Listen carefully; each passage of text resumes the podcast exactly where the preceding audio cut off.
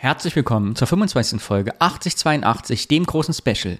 Kurzer Disclaimer, solltet das die erste Folge des Podcasts hören, die ihr je gehört habt, hört euch eine andere an, denn die ist ganz anders als alle anderen.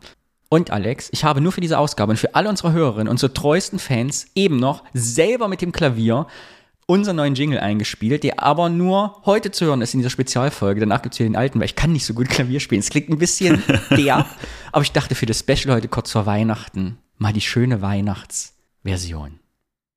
Da freue ich mich. Aber dir ist schon klar, dass wenn ich das aufs Klavier bringen würde, dann käme noch viel Schlimmeres raus.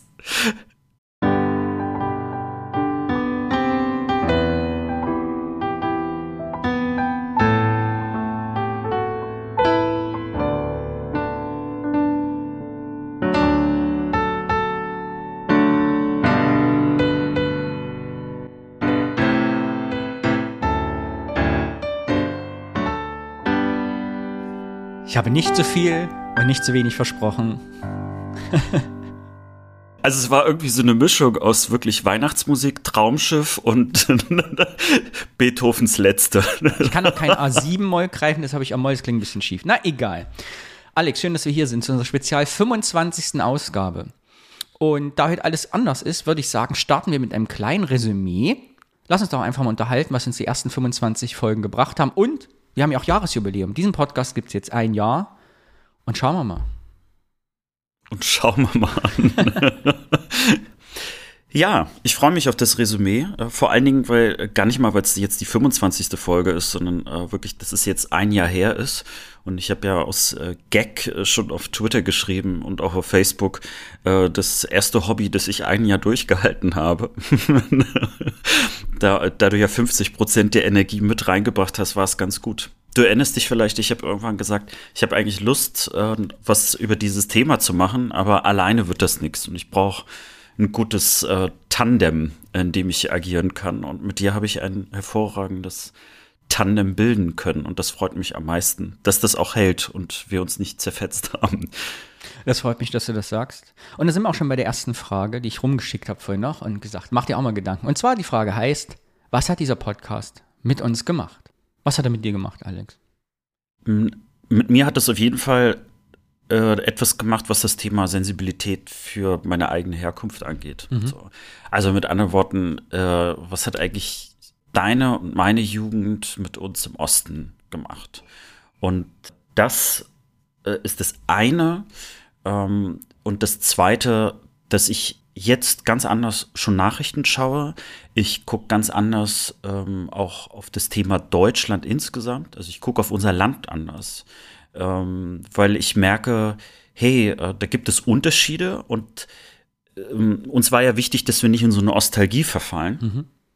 Und da habe ich gemerkt, dass äh, ich auch gar nicht so weit nach zurückgucke, äh, sondern dass ich jetzt denke, Mensch, da bestehen irgendwelche Chancen für uns, also für das Land, nicht jetzt für uns beide, äh, die man aus dieser Herkunft auch ziehen kann. Ähm, also so dieser Brückenschlag, der wird mir immer klarer an vielen Beispielen und Punkten.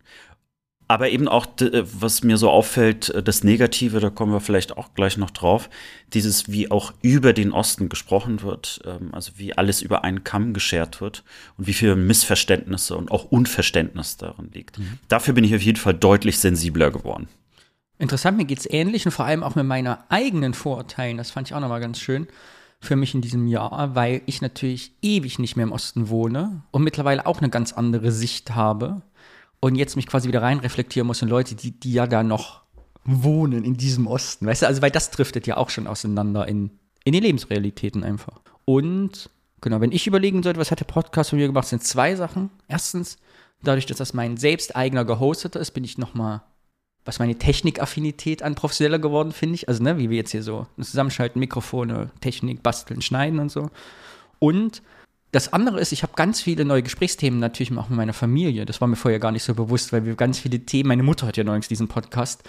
Ich habe es versucht zu verheimlichen, hat nicht geklappt.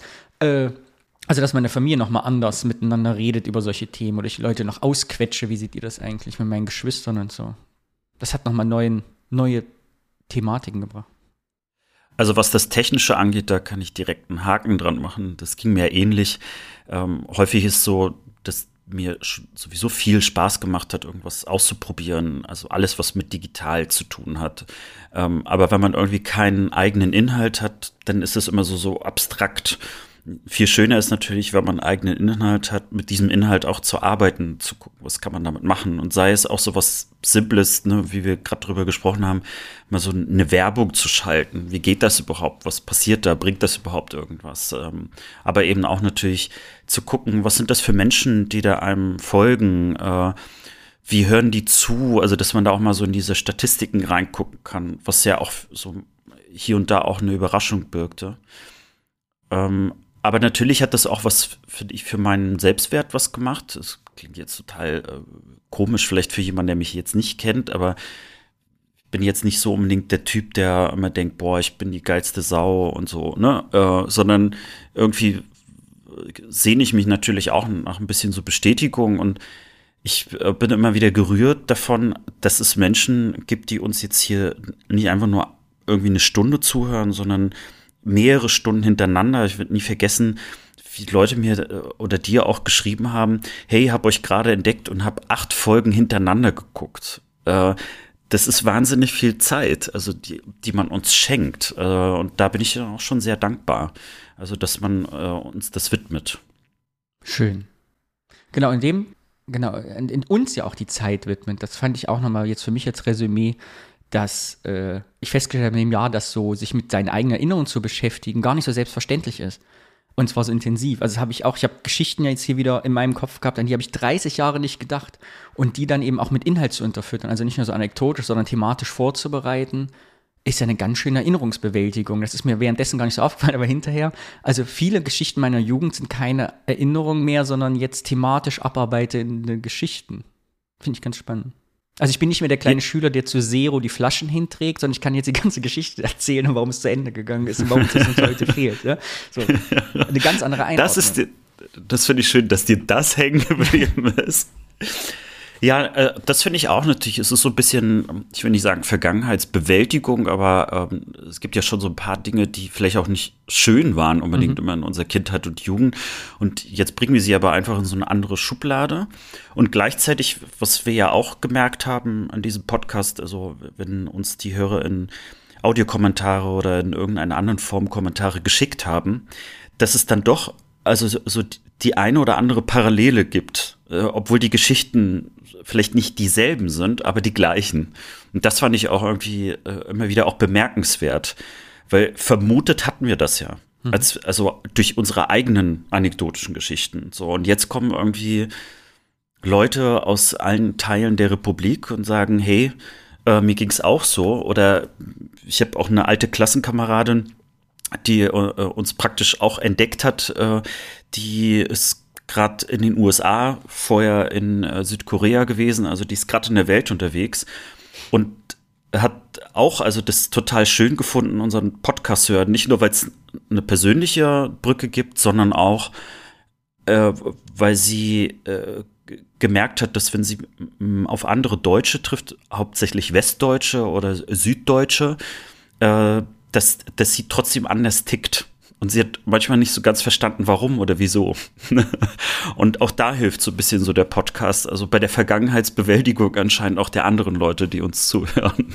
Genau, und das ist natürlich die große Frage, die mich seit einem Jahr beschäftigt. Also vielleicht auch kurz als Resümee, dass ich immer den Eindruck habe, dass unsere Erinnerungen nicht immer die positivsten sind. Wir haben manchmal sehr auch einen Fokus auf unsere schreckliche Kindheit irgendwie im Osten. Also nicht schrecklich, aber im Sinne von, ja, irgendwie, dass sie anders war und nicht.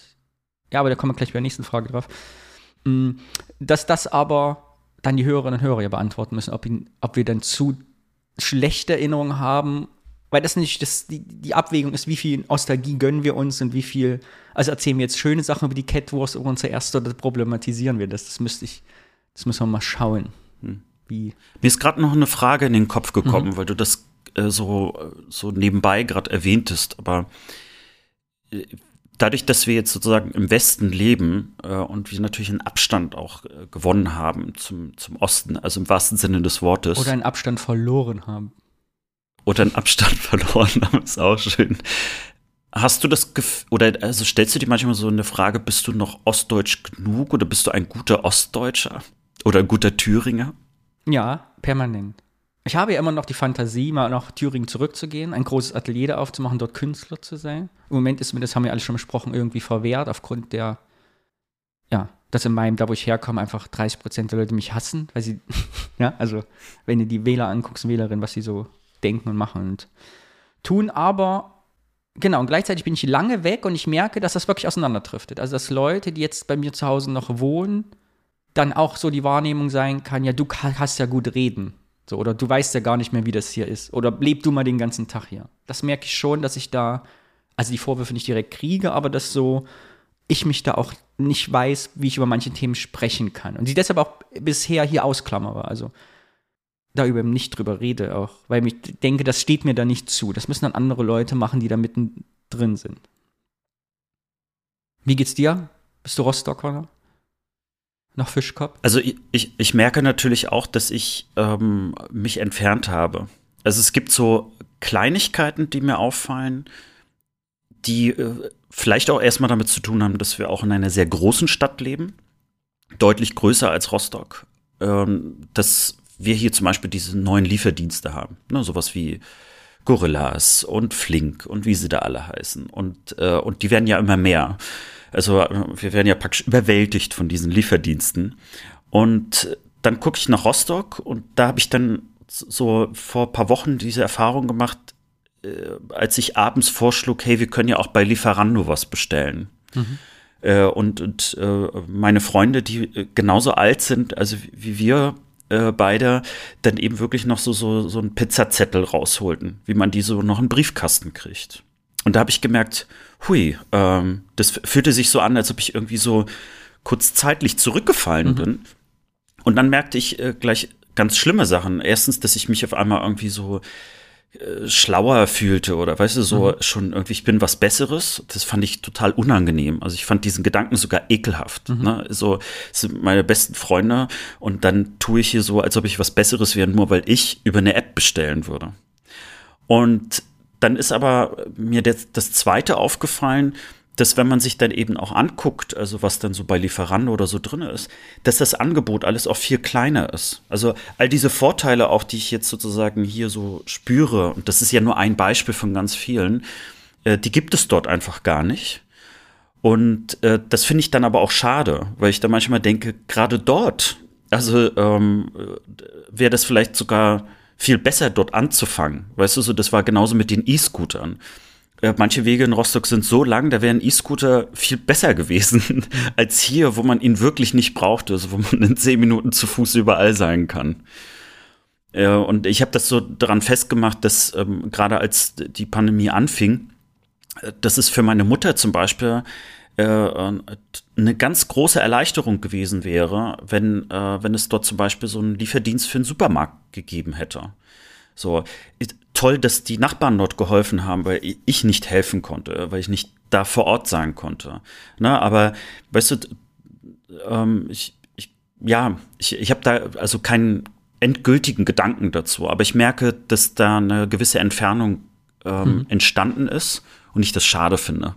Aber vielleicht können wir das auch positiv enden lassen, weil ich mir auch die Gedanken gemacht habe. Und vielleicht ist es aber auch von Vorteil, dass unsere Jugend dort geendet hat und wir jetzt einen Blick von außen haben, weil wir natürlich, es ist nicht mehr verschmolzen. Also unsere Erinnerungen sind nicht verschmolzen mit der Jetztzeit, sondern wir können quasi ohne den Faktor mit, ah, wir sind ja immer noch da, wo wir hergekommen sind, unbeschwerter sprechen. Also wir reden ja über unsere Jugend hier in dem Podcast und was sie, wie sie uns geprägt hat, wie sie uns geformt hat, was sie uns, gemacht hat. Und kann auch natürlich ein Vorteil sein, dass wir da, also dass wir weg daher sind, wo wir hergekommen sind. Ja, also ich bin mir ganz sicher, dass wenn wir unseren äh, Podcast, äh, ich sag jetzt mal, gemacht hätten, äh, weil ich jetzt irgendwie nach Thüringen gekommen wäre oder du nach MacPom, wir hätten uns dort kennengelernt und hätten äh, dann angefangen, über unsere äh, Kindheit und unseren, äh, unsere Jugend zu sprechen, es wäre ein anderer Podcast geworden. Da bin ich mir ganz sicher. Ich kann mir gut vorstellen, dass wir vielleicht sogar angriffslustiger gewesen wären. Also vielleicht auch so, mhm. so eine Trotzhaltung auch vielleicht äh, entwickelt hätten. Die kommt ja manchmal in mir ja auch noch hoch. Ne? Also, aber trotz Außenperspektive. Aber ich glaube, dass mich das hier manchmal so abmildert. Vielleicht ist es auch altersmilde, ich weiß es nicht.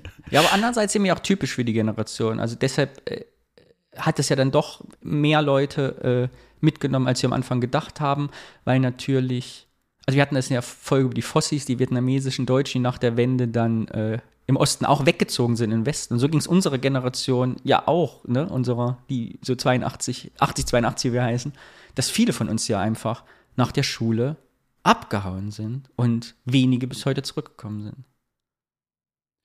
Erstaunlicherweise, vielleicht spielt das auch eine Rolle, ähm, als in den 90ern eben viele ja auch äh, weggegangen sind, äh, vor allen Dingen im Westen wegen Arbeitslosigkeit etc. Wir haben ja so teilweise ja auch, also Freunde oder Bekannte ja auch damit irgendwie so verloren, hieß es immer, die sind abgehauen in den Westen. Und ich glaube, das ist auch so ein bisschen noch in meinem Kopf drin, mhm. ähm, weil äh, damit immer verbunden war, das sind diejenigen, die die Kontakte auch abgebrochen hatten. Aber wie gesagt, schon in den 90ern, also die sind ich ja gar nicht mehr. Ich habe auch ein schlechtes Gewissen. Ich ja. laufe immer äh, durch ein Küffhaus mhm. und denke, ach, du müsstest hier eigentlich mal was machen. Hier auch mal eine Ausstellung planen. Du müsstest hier mal das und das machen. Und weil ich auch, ich habe so ein schlechtes Gewissen. Ich habe das Gefühl, ich lasse die, die Heimat alleine. Also das kommt durchaus, das kenne ich auch. Ja. Ja, dieses im Stich lassen, äh, ich, ich habe jetzt gerade selber schon ein schlechtes Gewissen gespürt, als du meintest, ich würde vielleicht mal nach Thüringen zurück, oder? Ne? Also mhm. dort was tun. Ich stelle mir natürlich auch regelmäßig die Frage, würde ich nach Rostock zurückgehen? Und äh, die Antwort ist bisher immer die gleiche, nein, würde ich nicht. Also mir ist die Stadt insgesamt einfach zu klein geworden. Also ich genieße das große Urbane, äh, auch wenn Köln deutlich hässlicher ist als Rostock. Ähm, architektonisch auf jeden Fall. Und ich vermisse auch den Strand. Ich habe ja dieses Jahr ähm, häufiger mal wieder die, die Ostsee gesehen. Ich, ich glaube, mehr als die letzten zehn Jahre zusammen. Und auch das habe ich total genossen, äh, wieder auch, also Warnemünde äh, zu sehen und Rostock zu spüren. Äh, also ich merke schon, dass es äh, doch noch meine Heimat ist. Also die, die Entfernung ist noch nicht da. Also ich fühle mich trotzdem dort noch zu Hause. Lass uns den alten Forrest Gump-Deal machen. Solltest du jemals nach Rostock zurückgehen und Kapitän eines Fischkutters werden, werde ich dein erster Assistent. Zweite Frage. Wünsche für die nächsten 25 Folgen. Wir haben jetzt ein Jahr rum, 25 Folgen. Was wünschst du dir für die nächsten 25?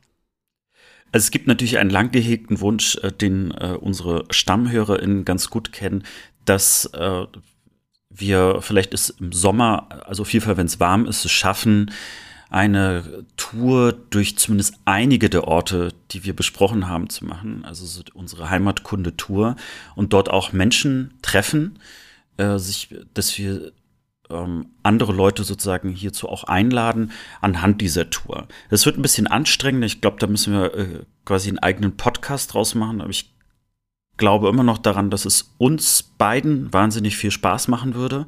Und gleichzeitig, dass es also auch allen Leuten, die uns hier zuhören, Spaß machen würden. Und da kommt sozusagen auch mein zweiter Wunsch äh, gleich im Anschluss dazu, dass wir ab und zu ähm, wirklich Menschen in unserem Podcast auch einladen, wenn wir über unsere Themen sprechen, äh, dass wir vielleicht auch uns jeweils überraschen, vielleicht mit einem Interviewpartner. Und mhm. äh, weil ich glaube, dass das äh, nochmal eine Bereicherung für uns und Podcast wäre, so eine Nummer drei immer irgendwie zu, äh, nicht immer, aber manchmal dabei zu haben, äh, dadurch, dass man dann nochmal so eine andere Stimme hat. Ich habe das immer sehr genossen, wenn wir die Audiokommentare bekommen haben, aber es ist nochmal was anderes, als wenn du jetzt, sagen wir, vielleicht auch mit einer Geschichtsprofessorin oder mit einer Politikerin oder wem auch immer so sprichst, ne, und sozusagen das, das Thema dazu vielleicht auch, ähm, ja, nochmal so anders auflädst. Also vielleicht gar nicht mal so eine tiefe Recherche, sondern jemanden einfach mal dazu reden lassen und befragen. Das wäre so. Und kann man uns dann doch gut zum Einschlafen hören. Äh, ja, aber da schließt sich mein Wunsch direkt an, weil ich fand es total schade, dass wir mehr Hörerinnen und Hörer kriegen, aber die Vielfalt der Audiokommentare nachlässt. Und ich glaube, das liegt daran, dass sich alle auf die anderen verlassen, dass hier was kommt. Und mein Wunsch für die nächsten 25 Ausgaben ist wirklich, wenn ihr was auf dem Herzen habt, irgendwas dazu beitragen wollt, Statements abzugeben, Kritik, es einfach einzusprechen und zu schicken oder Textform, auch Textkommentare, dann lesen wir die vor. Gern auch anonym oder nur mit Vornamen. Das wäre mein großer Wunsch, weil ja, ich hätte, ich mag halt die Interaktion das, da bin ich auch immer noch dankbar dafür, dass du das so auch hier eingeführt hast, denn ähm, du erinnerst dich wahrscheinlich ganz am Anfang, als wir über den Podcast gesprochen hatten, war ich ja eher so ein bisschen skeptisch, Äh, nicht, dass ich ein Problem hätte mit Communities, im Gegenteil, äh, da habe ich ja ne, auch eine, eine, ganz andere Historie mit reingebracht. Aber ich war mir nicht so sicher, was passiert dann, was kommt dann. Äh, und äh, gerade das ist so etwas, was mich immer wieder freut, wenn ich dann so auf unser Handy gucke äh, und wieder neue äh, Audiokommentare kommen, auch zu älteren Folgen, wo im Prinzip Menschen uns jetzt gerade erst entdecken. Äh, wir haben gestern erst gerade wieder so Audios bekommen, äh, wo teilweise echt einem auch so ein bisschen die Tränen kommen. Äh, also lasst euch in Folge 26 davon überraschen. Das war wirklich eine Bereicherung. Äh, und ich würde mich auch freuen, also wenn wieder mehr Kommentare kommen. Die müssen ja gar nicht lang sein. Äh, ich, einfach nur die unterschiedlichen Stimmen zu hören, vielleicht auch so ein paar äh, Gedanken, Erinnerungen mit uns teilen. Äh, das würde mich immer sehr freuen. Und einfach in WhatsApp oder Signal reinsprechen, ins Telefon und uns schicken. Wir machen technisch, holen wir das Beste raus, was geht. Mit unseren Profi-Filtern. Ja, vor allen Dingen, äh, ich, ich glaube, also ich kann mich erinnern, als wir mit dem Podcast anfingen, fühlte ich mich noch so ganz komisch, so ins Mikro zu sprechen und dachte irgendwie, ach, das ist jetzt hier so wie beim Radio und ich muss jetzt auf irgendwie ganz viele Sachen achten. Äh, dabei ist ja eigentlich das Schönste daran, wenn man eben nicht mehr auf die Technik achtet, sondern einfach dass, dass wir beide ins Gespräch kommen und einfach Bock drauf haben. So, ich habe mir ja also deutlich entspannt. Ich glaube, alle, die, die uns beobachtet haben von Folge null an, äh, können auf jeden Fall hören, so, du bist ganz entspannt rangegangen und ich war ja so, also wie, wie so ein Erstklässler. Äh, und jetzt freue ich mich, bin total entspannt und ich, das kann ich auch nur jetzt sozusagen an euch geben für die Audiokommentare. Es ist am Ende nichts anderes, als wenn ihr jetzt Freunde oder Verwandten äh, auf WhatsApp und Co. Äh, kurz eine Audionachricht schickt. Es ist nicht anders als das. Dann ist es am besten. Außer vielleicht inhaltlich. also, mein größter Wunsch für die nächsten 25 Folgen, weil ich bin ja da immer noch absolut angeteasert von. Die Idee kam uns ja, als du damals mir dein Kinderfoto geschickt hast, wie du in der Badewanne sitzt und die Unterzeile an meiner Haut lasse ich nur Wasser und CD stand, ein Westberg-Foto Ich würde gerne, da uns die Bierorte ja so ein bisschen ausgehen, beziehungsweise jetzt im Moment in der Pandemie auch ein bisschen schwieriger geworden ist, einfach Biere zu kriegen. Ich bin nicht mehr so oft in Thüringen, du bist nicht so oft oben. Also ne, die Aus unsere Hörerinnen schicken uns auch lange schon kein Bier mehr, ist mir aufgefallen. Ist auch direkt eine Rüge. Ich würde gern, wie wir es machen, genau müssen wir noch besprechen, aber wirklich ein für die Kategorie Foto. Der große Vorteil an Podcast ist, du kannst ja in die Show Notes Fotos reinstellen, wo die Leute draufklicken können, beziehungsweise Episodencover. Du kannst ja Fotos einblenden in den Podcast-Playern. Also jeder kann die dann sehen. Und dass wir uns, ähnlich wie wir das Wort immer bisher mitbringen, einfach ein Foto von uns mitbringen. Aus unserer Kindheit und Jugend. Wo es nicht darum geht, wie, dass wir drauf sind, sondern Max Gold hat das immer so schön in einem seiner Bücher geschrieben, an alten Fotos ist es deshalb immer so spannend, weil man immer sagen kann, ach guck mal, so haben die Mülleimer in den 80ern ausgesehen oder sonstige Details. Also, dass wir einfach Fotos uns zeigen und darüber improvisativ einfach Anekdoten unserer Jugend besprechen. Das fände ich sehr spannend und schön. Und dann lerne ich dich auch mal kennen. Auch sehen, ich weiß ja gar nichts über dich aus deiner Kindheit. Ich kenne ja keine Bilder, du von mir auch nicht. Völlig neu. Das stimmt. Und an, und an Bildern mangelt es äh, in der Tat nicht mehr. Also ich habe ja jetzt äh, auch einige Alben jetzt mit nach Hause geholt und da sind schon echt lustige Sachen auch dabei. Andererseits, äh, das finde ich ja auch schön, äh, wir hatten ja das äh, auch mal als Thema gehabt in unserem Podcast, äh, trotzdem sind es auch nicht wahnsinnig viele Fotos im Vergleich zu heute. Mhm. Ja, also heute, ich habe letztens schon wieder auf mein Handy geguckt und musste so lachen. Ich hatte irgendwie versucht, ein Selfie zu machen und hatte dann auf einmal so äh, 30 Fotos, wo ich fast zu ähnlich aussehe hintereinander. Äh, das ist ja damals einfach gar nicht möglich gewesen. Hätte ich 30 Fotos gemacht, dann wäre mein, meine Filmrolle schon fast alle. Äh, und so sind es dann doch nicht so viele Fotos. Also es reicht für mehrere Jahre Podcast-Folgen, aber es ist jetzt auch nicht so. Ja, du, du guckst gerade skeptisch. Nein, alles gut. Ich war, war gerade ganz abgetrifft. Ich habe mir überlegt, wie müssen wir mit alten Leuten sprechen, warum es früher 36er-Filme gab. Aber es gab ja auch die 24er-Filme. Also wer hatte, wenn er 36 Fotos machen konnte, gesagt, ach nee, 24 reichen mir, das wird schon gut. Also Wobei man jetzt auch sagen muss, manchmal hat man ja auch Glück gehabt und konnte noch ein 37. Foto machen. Das gab es ja auch noch. so, wir driften ab. Letzte Frage, und die ist mir besonders wichtig, die lautet, was sind denn unsere Erinnerungen wert? Nach einem Jahr. Wie würdest du das einschätzen? Euro 99.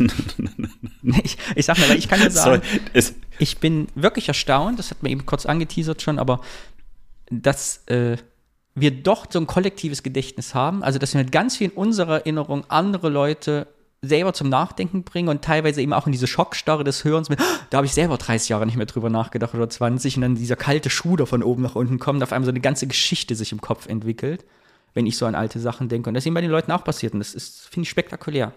Aber dafür hat sich das schon gelohnt, finde ich.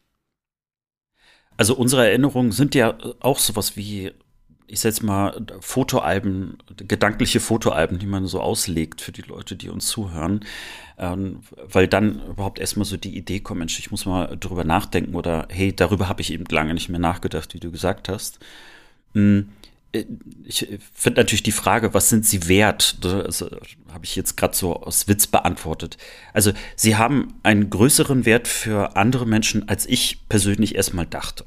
Mhm. Da bin ich ganz offen. Also ich dachte jetzt so, ähm, ne, wenn wir jetzt über Themen recherchieren oder so, dass das zumindest irgendwie so einen fachlichen, sachlichen Wert hat. Und äh, das war uns beiden ja auch immer wichtig, dass es nicht ein, ein, ein Laber-Podcast wird, wo man einfach eine Stunde lang versucht, irgendwie was zu erzählen, sondern äh, dass man den Leuten auch äh, was mitgibt, irgendwie was an, an Wissen und Fakten und äh, vielleicht auch über, Überraschendes äh, irgendwie auch zum, zum Nachdenken gibt. Und unsere Erinnerungen waren ja so drumherum, ja, äh, ich sage jetzt mal so, das Show-Element, so ein bisschen Unterhaltung trotzdem mitgeben. Aber es hat sich rausgestellt, dass so diese Mischung eigentlich so wie Schoko-Vanille-Eis, wobei ich Schoko gar nicht mag, aber dass es beides braucht und dass es, äh, dass es eben gerade, weil es in der Kombination kommt, so interessant ist. Also selbst wie man das Thema angeht, äh, wird anders dadurch, dass wir es mit unseren Erinnerungen ergänzen.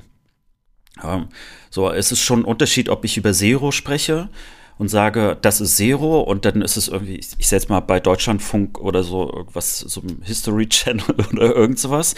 Oder dass wir halt drüber sprechen, weil wir ähm, es so Prinzip verdichten und sagen, wie war denn das eigentlich für uns oder wie sah denn das früher aus?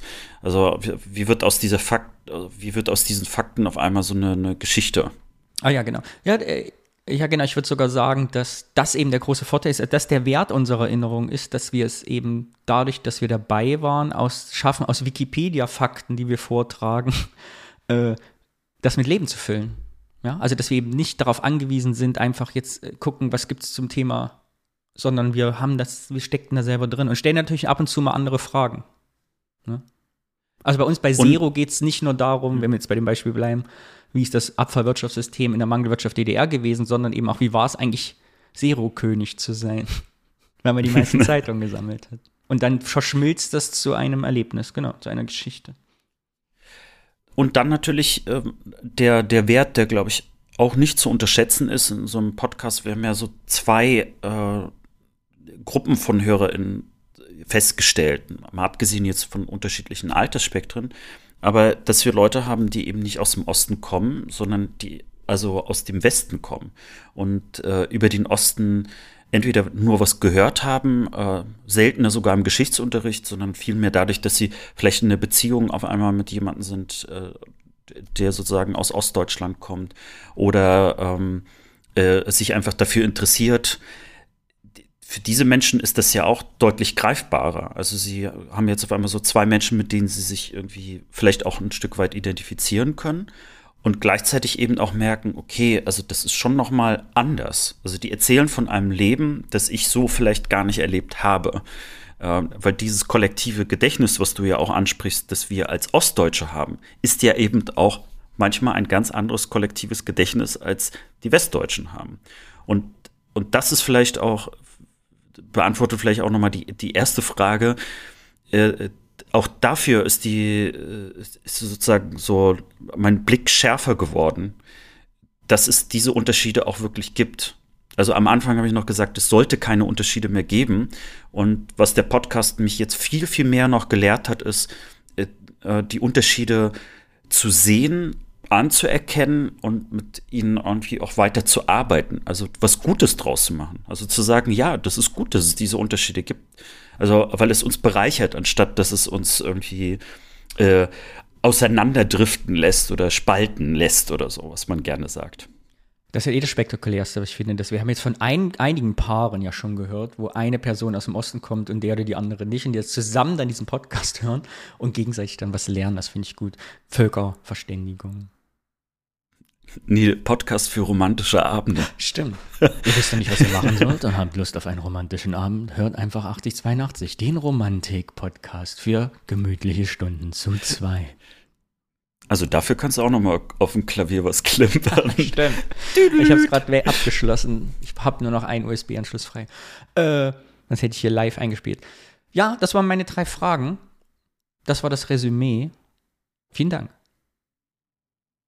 Ja, richtig schön entspannt war das. mal gar nichts zu tun. Normalerweise käme jetzt das Kollektiv, unsere Pionierblase, indem wir uns eurem Feedback und euren Kommentaren widmen. Wir haben auch ganz viele Audiokommentare und schriftliche bekommen, schieben das aber, weil das ja eine Sonderfolge ist, alles, auch die Glückwünsche, in die 26. Folge. Sollte also hier noch jemand oder jemand dabei sein, der oder die uns Glückwünsche schicken will zum 25. Jubiläum, könnt ihr uns jetzt noch schicken und da freuen wir uns in der nächsten Ausgabe, wenn wir sie dann alle einspielen. ich will Glückwünsche, Alex. Ich will geliebt werden. Glückwünsche und äh, vielleicht wenn, wenn jemand denkt, boah, ich kann keine Glückwünsche, vielleicht eine der drei Fragen, die wir für uns gerade beantwortet haben, ähm, uns einfach mal erzählen. Also, was hat der Podcast vielleicht mit euch gemacht? Oder ähm, was, was habt ihr sozusagen daraus mitgenommen? Äh, das würde uns natürlich äh, auch freuen, unsere Herzen und Ohren erwärmen. Wir haben gesammelt zwei Wochen, vier Wochen, sechs Wochen, acht Wochen, wer weiß wie lange, für unsere Sonderfolge. Und zwar eure Wörter. Normalerweise bringt ja einer von uns ein Wort mit, von dem der andere nichts weiß, und wir sprechen darüber, wie unsere Erinnerungen sind. Und diesmal wart ihr alle aufgerufen, uns Wörter zu schicken. Und guck mal, Alex, was ich gemacht habe. Ich habe uns alle ausgedruckt und zusammengefaltet, weil es sind doch reichlich geworden. Guck mal, ein ganzer, klingt wie ein Lagerfeuer. Ein ganzer Teller voll. So, und ich habe mir gedacht, damit das hier nicht ausufert, weil wir tendieren ja doch zum lange Reden, machen wir einen Countdown und für jedes Wort maximal fünf Minuten und sobald es klingelt, hören wir einfach auf zu reden und nehmen das nächste. Und dann suchen wir uns zehn ja, Worte aus und dann ist Feierabend. Was hältst du davon? Ich bin erstmal überrascht, dass es so viele Worte gibt. Also von daher lass ja, uns loslegen. Wir haben eine Menge hier gekriegt. Die Hälfte kenne ich gar nicht. So, aber das kommen wir gleich. Genau. Und da fangen wir doch einfach mal an. Und ich soll euch mal das erste Wort ziehen. So, dann nehme ich den ersten Zettel. Und das erste Wort, für das wir fünf Minuten Zeit haben, heißt, oh, fängt gut an, Russisch Klammer auf, als negatives Merkmal. Was sagst du dazu? ja, also ich fühle mich natürlich persönlich, also äh, direkt ich glaub, davon um betroffen. Dich. Ach so. Ist ja das, ist, ist überhaupt nicht, äh, nicht so, also wenn ich ad hoc drüber nachdenke, fällt mir dazu gar nichts ein. Hast du erlebt, dass deine russische Herkunft dir negativ ausgelegt worden ist? In deiner Kindheit und Jugend? Vielleicht gar nicht mal das Russische, sondern also eher das Sowjetrussische. Jetzt mhm. wird es ein bisschen komplizierter. Ähm, aber wenn ich zum Beispiel erwähnt habe, dass ich aus der Ukraine komme, äh, beziehungsweise meine Großeltern oder meine Mutter, dann hat man sich sehr oft über Tschernobyl lustig gemacht und äh, so ein bisschen, ja, äh, das so hingestellt, als ob wir irgendwie alle so Opfer, Zombies äh, wären, also von dieser Atomkatastrophe. also als ob wir irgendwie äh, durch diese Radioaktivität irgendwie so ein bisschen Balla wären. Und nicht ganz selten war auch dieses, ja, also da sind ja irgendwie diese Menschen da, die sind ja auch ein bisschen dümmer oder irgendwie sowas. Das habe ich schon ein paar Mal erlebt und äh, fand das immer sehr merkwürdig. Also weil ich ja natürlich ganz anders äh, auf die Welt draufgeschaut habe. Vor allen Dingen äh, dieses, äh, also dass wir irgendwie, ähm, ich sag jetzt mal so ein bisschen sozial vielleicht nicht so gut dargestellt werden oder ein bisschen dümmer wären. Das fand ich schon immer sehr merkwürdig, weil die, die Sowjetunion äh, einfach großartige WissenschaftlerInnen hervorgebracht hat. Ich, ich sag jetzt mal, äh, dort äh, Literaten, alles mögliche. Also Gott, jetzt wollte ich schon anfangen, hier aufzuzählen. Ähm, das habe ich nie verstanden, also dass auf einmal die Deutschen was Besseres wären. Damit bin ich tatsächlich manchmal konfrontiert worden. Wie ist das jetzt in den letzten Jahren in Köln? Hat sich das geändert? Ähm, ich persönlich äh, würde sagen, dass ich nicht unbedingt davon betroffen bin. Es gibt natürlich immer so dieses Klischee des äh, Wodka trinkenden Russen. Ich muss jetzt sagen, manchmal bin ich ja auch da nicht besser. Also ich sag ja auch, also äh, ich, dass, dass ich besser Wodka trinken kann. äh, das heißt, da bediene ich natürlich das Klischee. Mm, es gibt eine andere Tendenz und äh, die finde ich tatsächlich schwierig, dass wir häufig über äh, Russland äh, äh sprechen, äh, das sind ja alles Menschen dort, die irgendwie unter dem, ich sage jetzt mal, Autokraten, Diktator, you name it, äh, Putin leben und äh, die ja also total verblendet werden. Also so einfach so alles über einen Kamm scheren, sehr klischeehaft sind. Äh, ich glaube, von Russland so gut wie gar nichts wissen. Und äh, dass dort einfach unheimlich viele Vorurteile und Klischees herrschen. Und das ist mir schon aufgefallen und das wird natürlich nicht besser, also durch die Situation aktuell, ne? wenn dann eben äh, sowas wie die äh, äh, Krim eingenommen wird oder eben äh, durch den Krieg äh, dort äh, im, im, Osten der Ukraine. Dadurch spitzt sich das alles weiter zu. Also, und anstatt also eine Völkerverständigung zu haben, das, um das alte Wort mal zu nehmen, gibt es aus meiner Sicht also eher eine Distanzierung und das finde ich natürlich persönlich sehr schade und auch sehr traurig, äh, weil es das den, weil es den Menschen nicht gerecht wird und das finde ich auch für, für Europa äh, und die Welt insgesamt auch nichts Gutes ist. Nächstes Wort. Es geht direkt weiter hier, Schlag auf Schlag, eine Assoziation nach der anderen. Ich gebe jetzt wieder maximal fünf Minuten. Diesmal suche ich aus. Ich gucke nicht hin, ziehe einen Zettel, falte ihn auf. Und das ist mein Lieblingswort. Ach so. Dekogläser. Dekogläser. Na, da bin ich ja gespannt, was du dazu sagst. Keine Ahnung. Das hat uns auf Twitter jemand geschrieben. Dekogläser, habt ihr die Dekogläser zu Hause? Äh, die Theorie war dazu im Twitter-Thread, muss man sagen, der ganze Osten war voller Dekogläser. Teilweise wusste man nicht mehr wohin, mit, weil man lauter Dekogläser hatte. Man verschenkte Dekogläser, hatte Dekogläser und sie verstaubten. Hattet ihr Dekogläser in der Wohnung? nicht nur hatten, also die stehen dort auch noch in der Vitrine. also, was sind also Dekogläser? Erklär bitte kurz, was, was stellst du dir darunter vor?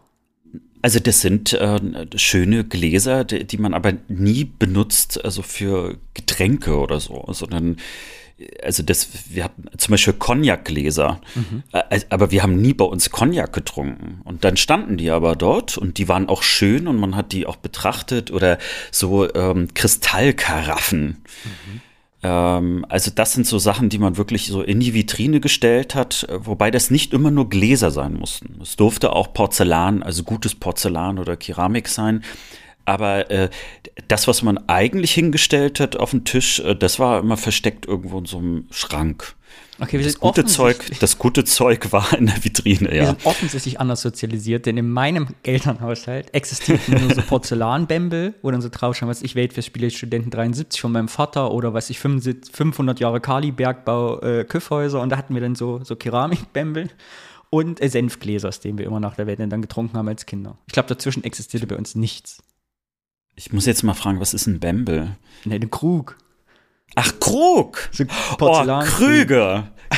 oh, da kann ich aber auch zu sagen, also meine Mutter hat es ja gehasst, aber mein Vater hatte Dutzende Krüge gesammelt und die standen dann auch natürlich auf der großen äh, äh, Möbelwand, mhm. standen die dann auch oben, verstaubten natürlich auch. Und davon gibt es wahnsinnig viele und irgendwann, äh, also der, der absolute Kracher, war zum Jubiläum von Kharkov, der Heimatstadt von, von meiner Oma, haben wir einen Krug geschenkt bekommen, der ich jetzt, äh, leider kann ich das nicht zeigen, also der war in der Armlänge groß und das Ding über die Grenze zu schleppen war schon sowieso ein Highlight, aber das war quasi noch ein Krug mehr, der meine Mutter daran erinnerte, dass sie Krüge nicht mag. okay, aber habe ich richtig verstanden, dass Dekogläser jetzt quasi nicht so bedruckte Werbesachen waren mit 75 Jahre Kaliberg, sondern das waren dann schöne Gläser und der, der Krug war quasi das Pendant als Erinnerungsstück, die man gesammelt hat.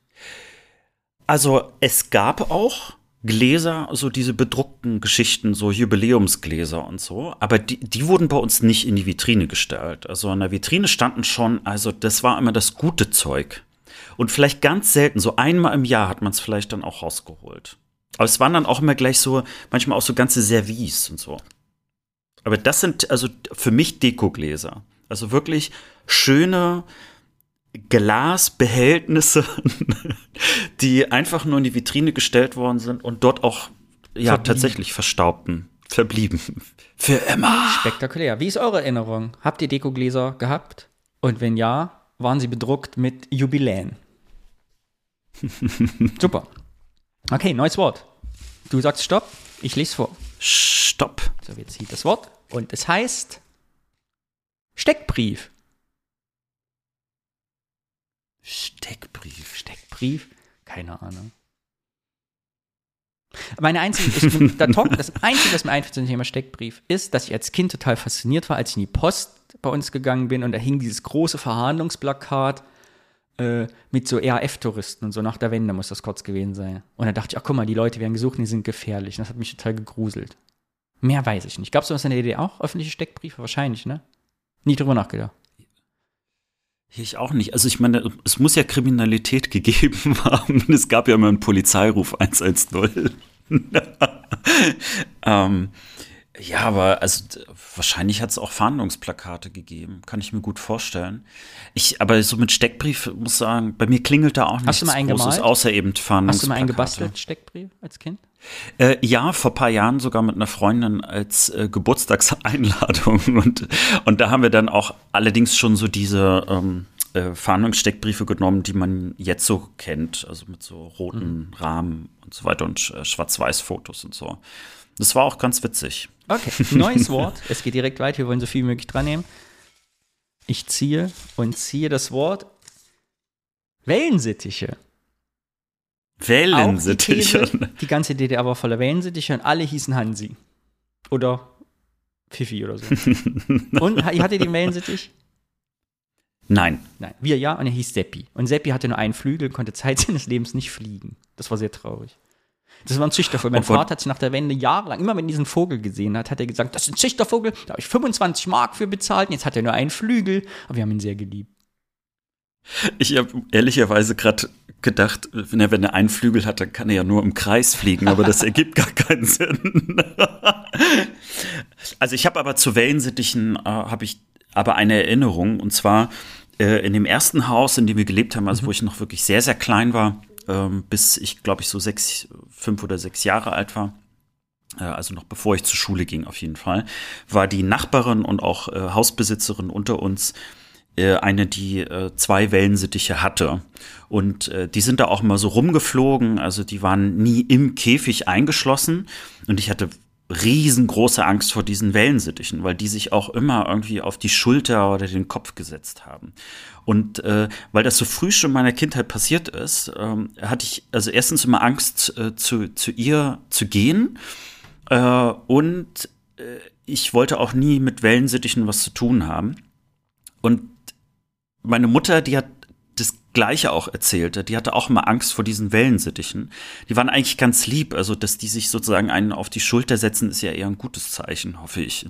Nicht, dass jetzt, jetzt kriegen wir wahrscheinlich hunderte Audiokommentare. Nein, das ist ein Zeichen für Angst von Wellensittichen.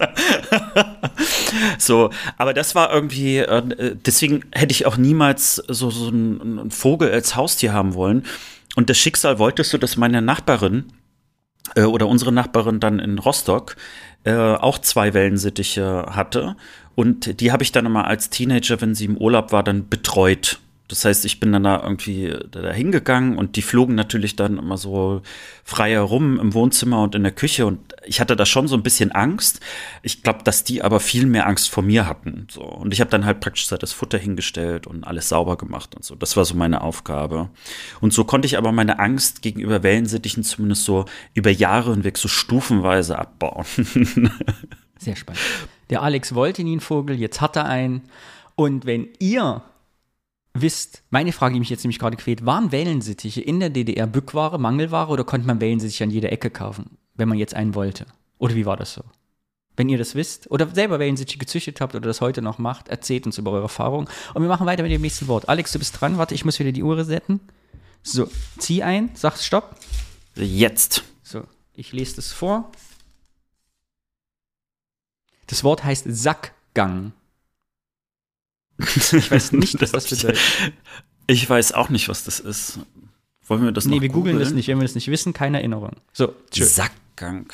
Was glaubst du denn, was das ist? Wir können ja mal kurz Ich raten. glaube, das war äh, eine Sackgang war ein typisches Prozedere, so eine, eine Art äh, Tradition, dass man sonntags immer mit seinem großen Papiersack zu Zero gegangen ist, das sogenannte Sackgang, weil man immer diesen großen Papiersack hatte und davon dann in die Kneipe gegangen ist. Also erst den Sack wegbringen, dann den Gang in die Kneipe und das Geld da versoffen hat. Sackgang. Das ist so schön, dass ich da keine bessere Idee mehr entwickeln kann. Okay, mein Kopf ist jetzt mit dieser Idee Wenn geprägt. ihr wisst, was Sackgang ist, bitte sagt es uns per Audiokommentar. Wir googeln das, bis, bis wir ein Audiokommentar ist, werden wir es nicht erfahren. Das müssen wir von euch erfahren. Am besten von der Person, die es eingesendet hat. So, ich suche eins aus und schon wieder ein Wort, was ich nicht kenne. Kennst du das? Sprelakat. Bitte? Kannst du es mir mal zeigen? Sprelakat. Vielleicht verstehe ich es einfach nicht, weil du es. Äh, Sprelakat. Google das jetzt mal. Komm, das googeln wir jetzt. Das ist bestimmt eine Krankheit. wir auf jeden Fall. Ich habe jetzt überlegt, ob du es einfach nur falsch geschrieben hast und das eigentlich nur Sprelakat war à, la carte. die DDR-Zahnpasta. Sprelakat. Für gesunde Es, weiße es klingt schon so ein bisschen nach, ähm, ah hier, Sprelakat ist der DDR-Markenname für spezielle mit Kunstharz gebundene Schichtstoffplatten. Das Herstellungsverfahren dafür wurde 1919 in den Römmler-Werken in Spremberg entwickelt. Äh, und wurde 1930 Resopal I, getauft. jetzt sehe ich es auch. I, das sind diese Platten, wovor die, früher die Tische und Möbel draus waren. Die Platten, also das erkenne ich natürlich sofort. I, die man so gestunken Ja. haben, wenn man sie geputzt hat. Habt ihr es auch gehabt? Dass die so komisch ausgedünstet sind, wenn man sie feucht abgewischt hat? Nee, aber für mich sind auf jeden Fall, der, äh, der, äh, ich, ich glaube sogar in der Mitropa oder zumindest in Zügen oder so, äh, gab es nämlich auch diese, diese Platten. Ähm, also das hat mich jetzt voll dran erinnert. Mhm. Stimmt, ja. in der Reichsbahn, okay. da war da gesessen, wo der Klapptisch war rechts, da waren solche Platten. Ja, ne, also Holz- da muss ich jetzt sagen, das hat jetzt, also der, der Name hat jetzt gar nichts bei mir gemacht, aber wenn man das jetzt so sieht, hoi, hoi, hoi. oh, das, hat ja, das hat mich jetzt immer richtig schön so eingesaugt in die Vergangenheit. Oh ja, ich sitze mich wieder, die Apfelscheiben, die meine Oma geschnitten hat, in der Reichsbahn essen sehen, während die Schwellen immer kamen, ne, weil die Schienen ja noch so komisch holprig waren, genau. Und dann diese ja. Platten, die so mit so diesen groben Schrauben auch angeschraubt waren, ne? Genau, und die so ein bisschen aussehen, als ob das irgendwie Holz mit äh, so total schönem so äh, Lack drüber wäre. Das, das erklärt jetzt auch das mit dem Kunstharz und so. Und ich glaube, Also das meine, war ja meine schon- erste Drogenerfahrung als Kind, weil bei uns haben die immer, wenn, die, wenn meine Mutter geputzt hat, haben diese Dinger unglaublich Sachen ausgedünstet. Und ich glaube, deshalb bin ich nicht mehr gewachsen. Ach du meine Güte. Da müssen wir mal ein langes Thema draus machen. Oh, wenn ich diese Platte sehe hier, da kriege ich auch direkt Gefühle. Also Erinnerungen. Na gut, machen wir nächstes Wort. Ich glaube, dazu haben wir alles gesagt, was wir sagen wollten. Okay, ich suche ja auch, ich dran bin, bist du dran. Ich hab's vergessen. Ist ja egal, ist ja immer deine Hand. Stopp. So, das nächste Wort heißt, oh. Ups. Äh, Soldaten. Soldaten. Was hast du zu Soldaten? Äh, lustigerweise, äh, lustigerweise muss ich natürlich dort äh, an die äh, Wehrpflicht denken, auch wenn sie gar nichts mehr äh, mit unserer ostdeutschen Jugend zu tun hat und dass ich auf gar keinen Fall wehrpflichtig, also beziehungsweise nicht zur Bundeswehr wollte. Aber vielleicht eine Geschichte, die sicherlich hier und da schon im Podcast aufgetaucht ist, dass vor allen Dingen meine beiden Opas, die Soldaten waren, also die waren beim Militär, sowohl also in der russischen Armee als auch in der äh, in der NVA, äh, dass die beiden sich ganz stark dafür geäußert haben, dass ich auf gar keinen Fall ins Militär gehen sollte. Also häufig ist ja so, ich habe letztens noch so eine Reportage gesehen über irgendwie Familien, die seit Jahrhunderten irgendwie Offiziere und sonst was stellen. Äh, und dass es dort irgendwie so ganz, ganz wichtig ist, in der Tradition äh, im Militär auch zu bleiben. Und bei mir war es genau das Gegenteil. Also dieses nie wieder Krieg, äh, nie wieder Militär, das ist so tief drinne gewesen, obwohl sie selber beim Militär wären. Das ist so, vielleicht dazu mal eine kleine Assoziation. Ich habe direkt Bei dir? zwei. Die erste ist, dass mein Bruder drei Jahre bei der NVA war. Als ich quasi meine ersten Erinnerungen angefangen habe, so fünf, vier, fünf Jahre alt war, war mein Bruder quasi schon aus dem Plattenbau ausgezogen und bei der NVA. Und die kam ja damals ganz selten zu Besuch. Ich glaube, ein, zwei Mal im Jahr oder so. Öfter war nicht da. Und ich fand damals diese Uniform so unfassbar faszinierend als Kind. Ich weiß noch, mein größter Wunsch war mal so einen Soldatenhut zu haben. Weißt du, diese, diese Schirmmützen mit vorne diesem glänzenden und so. Aber gar nicht wegen des Militärisch, fand es einfach so, e, also ästhetisch unfassbar schön, diese Mützen, diese NVA-Schirmmützen, warum mhm. auch immer. Und dass wir in der Grundschule nebenan war bei uns direkt so ein russischer Soldatenfriedhof also so ein Erinnerungsmahnmal für die gefallenen Soldaten im Zweiten Weltkrieg. Und da waren immer russische Soldaten. Und die spektakulärste Geschichte, die ich bis heute in Erinnerung habe, ich glaube, die habe ich schon mal erzählt hier, dass die uns so scharfe Platzpatronenmunition mal geschenkt haben, uns siebenjährigen Kindern. Die standen da, da haben die Kinder sind mal durch hingerannt an den Zaun, ne, weil das war direkt, also quasi ein Gitterzaun, mhm. nur direkt an der Schule, am Schulhof. Und da haben die uns so Platzpatronen geschenkt. So, und unvorstellbar, dass äh, heute, dies, also der Hausmeister hat das dann mitgekriegt und hat die uns weggenommen. Und anstatt die wegzutun, haben wir dann, hat der die quasi mit dem Hammer draufgehauen oder gezündet und wir haben dann die Patronenhülsen wiederbekommen. Und waren dann ganz stolz, dass wir so Patronenhülsen von russischen äh, Maschinengewehren hatten. Aber ohne ja, sonstige Einordnung. Das war halt hm. nur mit, oh, ihr habt scharfe Munition, gebt die mal her, ich hau drauf und dann kriegt ihr die wieder. Mhm. Völlig absurd. Aber es war eine andere Zeit. Wobei Patronenhülsen fand ich auch immer cool, also die zu haben. Äh, lustigerweise auch so, wenn wir kurz so beim Thema Spielzeug bleiben. Äh, bei Soldaten hatte ich nämlich jetzt noch eine zweite, äh, so einen zweiten Gedanken gehabt, äh, dass ich ganz, ganz viele so Soldaten, also als Spielzeugfiguren hatte. Aber so ganz kleine, so aus Plastik, aber auch welche aus äh, Zinn. So Gummidinger, die man so also biegen konnte mit den Diese, diese Gummidinge, die man biegen konnte. Ah, ja. mhm. Genau. Und aus Zinn hatte ich auch noch welche mal geschenkt bekommen, dass ich das schon sehr, sehr gerne damit gespielt habe und auch wirklich so ganze Armeen aufgebaut habe und so. Also ich, in dem Sinne, also auch wenn meine Opas gesagt haben, also ich soll nicht zum Militär gehen, war es nicht so, dass Militär keine Rolle spielte. Ne? Auch äh, ich, ich glaub, fand zum Beispiel auch mal sehr. Spielzeug war ja eh hm. sehr beliebt in der DDR. Und da es ja nicht, da es ja Mangelwirtschaft war, hat man halt genommen, also selbst die pazifistischen Haushalte haben dir dann die NVA-Soldaten Hat man bestimmt als Starter-Set bekommen, immer wenn man in die Schule gekommen ist. Aber natürlich so äh, Offiziersuniform oder so, das äh, hatte natürlich schon immer was. Ich fand das immer sehr faszinierend, äh, wenn mein Opa äh, ähm, äh, gezeigt hat, äh, also der aus der Sowjetunion, es gibt ja so diese farblichen so Zeichen, so die, die nicht wie Orden, sondern so ganz, ich weiß nicht, irgendwelche Abzeichen mhm. sind das auf jeden Fall, die irgendwelche Bedeutung haben, dass du, weiß ich nicht, 20 Kilometer unterwegs warst oder so, keine Ahnung. Und das, das sieht man ja häufig noch mal jetzt auch noch im Fernsehen, wenn man so alte Veteranen oder so zeigt, dass dann ganz, ganz viele so Farbfächer dann da dran sind. Das fand ich immer faszinierend, weil die so schön bunt waren und gleichzeitig aber irgendwie auch so, hey, da, das sind Abzeichen für irgendwie ganz viele Dinge, die gemacht worden sind. Aber wofür die eigentlich standen, hat vielleicht mein Opa versucht mir zu erklären, aber habe ich vergessen. Sehr gut. Ja. Vier Minuten Soldaten. 40. Perfekt. So, nächstes Wort. Ich bin aufgeregt. So, du sagst Stopp und ich lese vor. Stopp. So, das nächste Wort heißt, mal gucken, ob wir es diesmal kennen. Schlenkerbus. Spektakulär, denn es ist mein Wort. Ich wollte als Kind, ich hab's geliebt, Bus mitzufahren und habe mich immer an den Fahrer vorne gesetzt und die Fahrerin und wollte Busfahrer werden. Ich habe weiß noch, also eine meiner frühesten Erinnerungen, dass ich vom Kindergarten mit meiner Mutter gefahren bin und dachte, oh, das will ich auch mal machen. Weil ich fand das so total faszinierend mit diesen riesen Lenkrädern, weißt du? Diese großen Lenkräder, wenn die immer so rumgewuchtet haben. Damals gab es ja auch kein ABS wie heute, wo du mit einer Hand, sondern die haben immer so richtig so 180 Grad angefasst und gedreht und gedreht und dann diese riesen Schaltknüppel, die dann da versunken sind in diesem Boden. Ja, Busfahrer wollte ich werden. Das war mein großer Traum. Also Schlenkerbus, äh, der da habe ich sofort natürlich auch so, so einen, einen, gelben Bus vor Augen. Und hießen die nicht sogar Icarus-Busse? Das waren die, die waren, glaube ich, die waren, glaube ich, sogar aus, äh, aus Ungarn oder so. Die waren ja auch äh, teilweise sehr, sehr laut, aber was ich total geliebt habe beim Schlägerbus war, in der Mitte zu stehen. Mhm.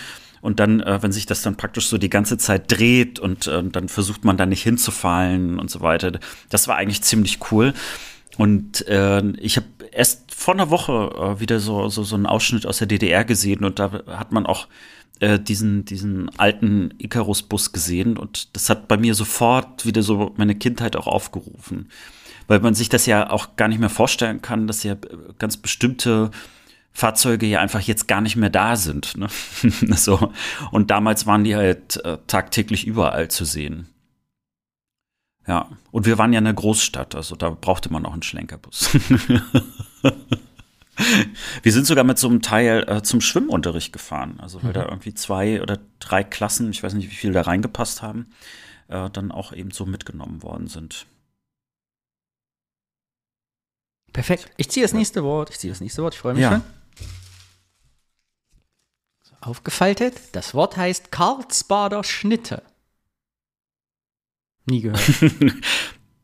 Also irgendwie kommt mir das bekannt vor, aber ich habe ähm, auf jeden Fall keine Karlsbader Schnitte jemals gegessen. Okay, nächstes Wort. Wir wissen nicht, was ist. Bitte Audiokommentar, was ist eine Karlsbader Schnitte. Wir googeln extra nicht, bis sie uns das aufspricht. Weiter geht's. Vor allen Dingen, wie gut sie schmeckt. Oh ja. Vielleicht ist das auch gar kein, Und vielleicht ist das gar nichts zum Essen. Vielleicht ist die Karlsbader wahrscheinlich ist Schnitte es so ein irgendwie Rhizobalbrett, dient geformt für Züge. Aber es klingt nach Essen. Okay, neues Wort, neue Try. Pioniergeburtstag. Äh, Pioniernachmittag. Pioniernachmittag. Pioniernachmittag. Heieieiei.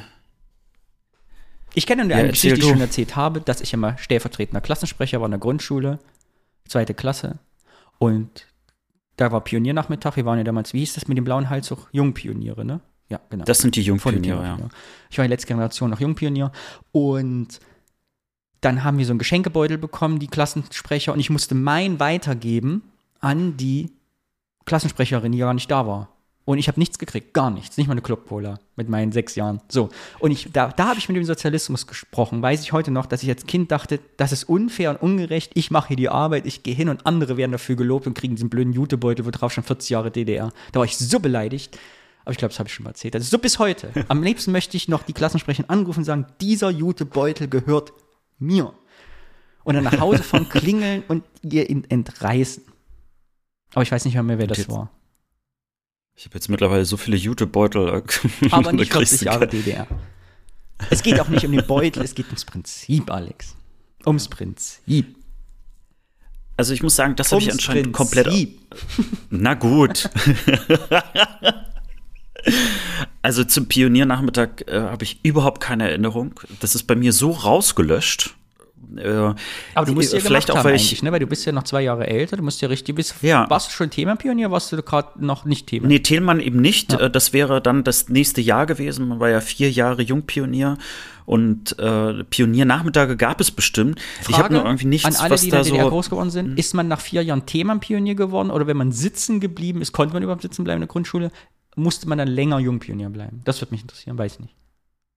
Das ist interessant. Also ich weiß nur, ab der fünften Klasse war Thelmann Pionier. Aber interessant ist, ob es mit dem Alter oder der Klasse zusammenhängt. Ja. Aber wie gesagt, kein, kein Nachmittag im Kopf. Anscheinend ist da auch nie irgendwas Wichtiges oder Großartiges oder Gutes passiert.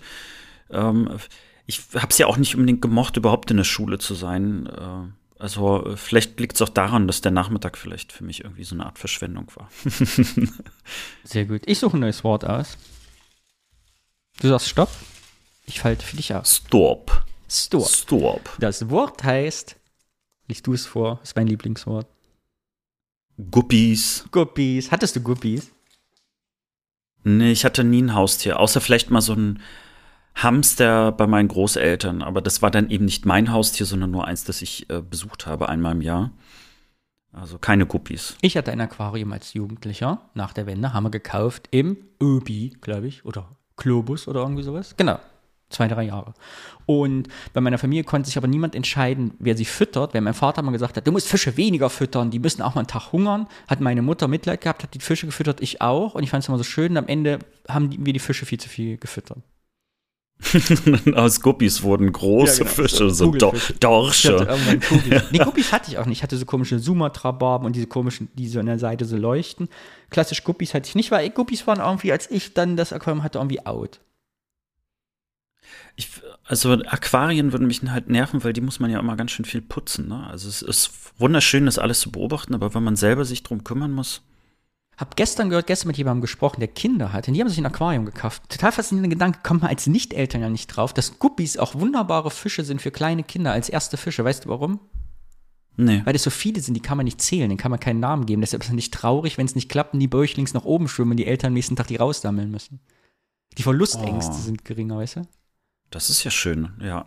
Ja, gut, das ist mit 20 Hunden schon deutlich schwerer zu machen. Ich wünsche mir einen Hund zum Geburtstag. Du kriegst 20. So. Ja, Guppies, okay. Du hattest also, wolltest du denn Haustiere haben? Also warst du ein Kind, was Haustiere haben wollte und keine kamen durfte oder wolltest du auch nie einen? Also ich, ich habe äh, jahrelang gebettelt, um einen Hund zu bekommen. Und meine Eltern haben sich geweigert. Und äh, ich muss im Nachhinein sagen, das war auch eine gute Entscheidung. Ich glaube, ich hätte trotzdem gern einen Hund gehabt, aber ich hätte mich wahrscheinlich nicht um den so gekümmert, wie es eigentlich sein müsste, weil ich war vor allen Dingen als Teenager eine absolut faule Sau. Äh, und ich, teilweise hat man mich überhaupt gar nicht vom Sofa hochgekriegt, weil ich manchmal einfach so todmüde war oder so. Und äh, hätte man mich da jetzt gezwungen, irgendwie dreimal am Tag äh, irgendwie mit einem Hund rauszugehen, das wäre nicht gut gegangen. Ja, aber ansonsten so kleine Haustiere wollte ich auch nicht. Also meine Eltern waren, glaube ich, so äh, gerade noch so weit, äh, vielleicht ein Meerschweinchen äh, oder ein Hamster noch mal zuzulassen. Also irgendwas Kleines, was jetzt man auch gut betreuen kann in so einem Karton.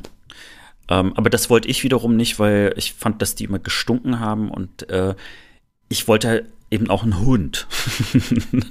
das ist, du kannst nicht ein Meerschweinchen dann als Ersatz für mich dahinstellen. Das ist nicht dasselbe. Ist Guppies das typische Ost? Ist Guppies ein Ostfisch oder gab es die auch im Westen? Weiß ich gar nicht. Bitte, oh, es klingelt.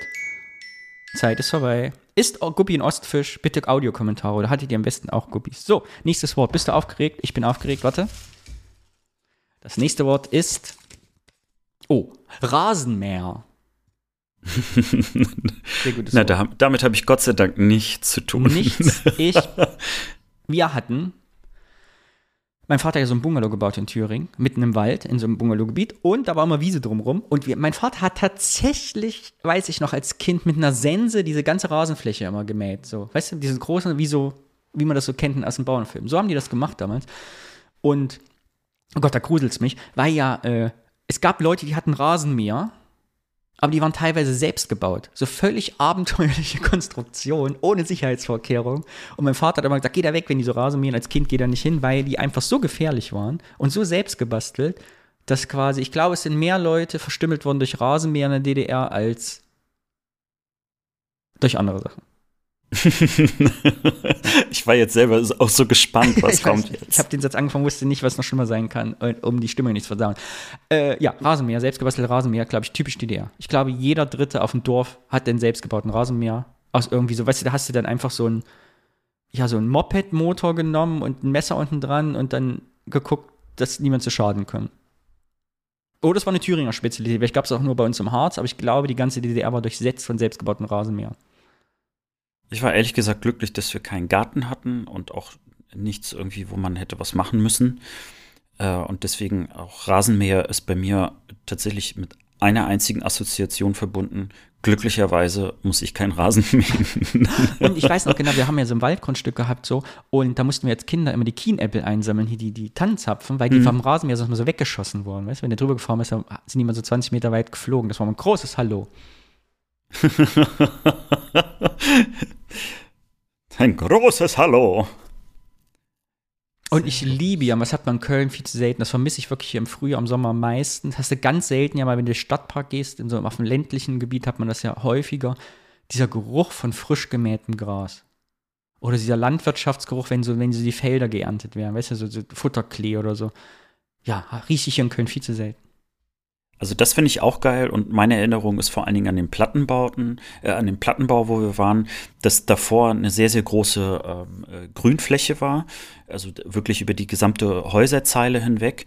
Und ich habe das immer geliebt, wenn äh, die das Gras relativ äh, hoch wachsen lassen haben. Dann kamen die irgendwann einfach so mit einem Rasenmäher und haben das alles an einem Stück dann weggemacht und man guckte dann aus dem Fenster und auf einmal war eine andere Rasenfarbe praktisch dort. Und das fand ich immer schön. Also wenn äh, ähm, irgendwie, wenn der Rasen wieder gemäht worden ist, nicht nur vom Geruch her, sondern einfach, dass alles wieder so, so neu und wieder so anders aussah.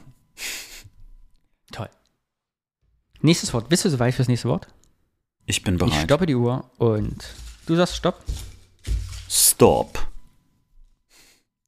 Schulspeisung. Schulspeisung. Na, Haben wir schon eine Folge zu. Dazu. Ja, wir haben sogar eine Folge dazu. Ja, Kindergartenköchin. Bitte anhören. Nächstes ja. Wort. das schneiden wir dann da rein. so, aha, nächstes Wort, bitte vorlesen. Olsenbande. Oh, ja. Erzähl. Deine Erinnerung. Na gut, also das war so ein Ding, was man, äh, was ich mit meinen Eltern auch total gerne geguckt habe. Also das war der absolute Klassiker im, im Fernsehen. Wenn eine Olsenbande kam, gucken, immer viel gelacht. Ähm, und, und, aber heute, glaube ich, würde ich es mir auf gar keinen Fall mehr anschauen wollen. ja, ich habe auch eine Olsenbande ist für mich, ich habe ja mal von dieser Werbung gesprochen, die ich immer am besten gesehen hatte. Äh, mit dieser glücklichen Familie, die morgens im Sonnenschein draußen frühstückt in ihrem Garten, ne? Und ich dachte, welche Familie macht sowas? Aber meine Erinnerung ist, die zusammen Olsenbande gucken, auf dem Schwarz-Weiß-Fernsehen zu Hause zu lachen mit den Eltern, so eine richtige, schöne, gemütliche Kindheitserinnerung. Also eine perfekte DDR-Kindheit irgendwie. Das ist meine Assoziation. Ja, vor allen Dingen, ja, und äh, übrigens genau das mit diesem Schwarz-Weiß. Ich weiß gar nicht, ob die Olsenbande überhaupt in Farbe existiert. Also für mich ist die Olsenbande, wenn ich sie jetzt vor Augen habe und dann sehe ich da halt den Typen mit der äh, Zigarre und dem Melonenhut und der dumme Dicke da, äh, dann sehe ich nur alles in Schwarz-Weiß. Also ich weiß gar nicht, ob es an unserem Fernseher lag oder das nie in Farbe aufgenommen in worden ist. Kann man nur empfehlen. Wir haben voll viele Folgen, auf die wir jetzt rückbeziehen können. Merkst du das? Das ist nämlich auch der Vorteil, wenn man 25 Folgen gemacht hat. ja, Außenbande. Ja. Genau. Ja, auch seit meiner Kindheit nicht mehr gesehen. Ich wüsste gar nicht, ob das noch lustig ist. Ich, äh, äh, haben die das nicht sogar neu aufgesetzt vor ein paar Jahren? Ich glaube, es gibt einen neuen Olsenbanden-Film sogar. Aber das ist einfach, das ist, glaube ich, nicht mehr das Gleiche.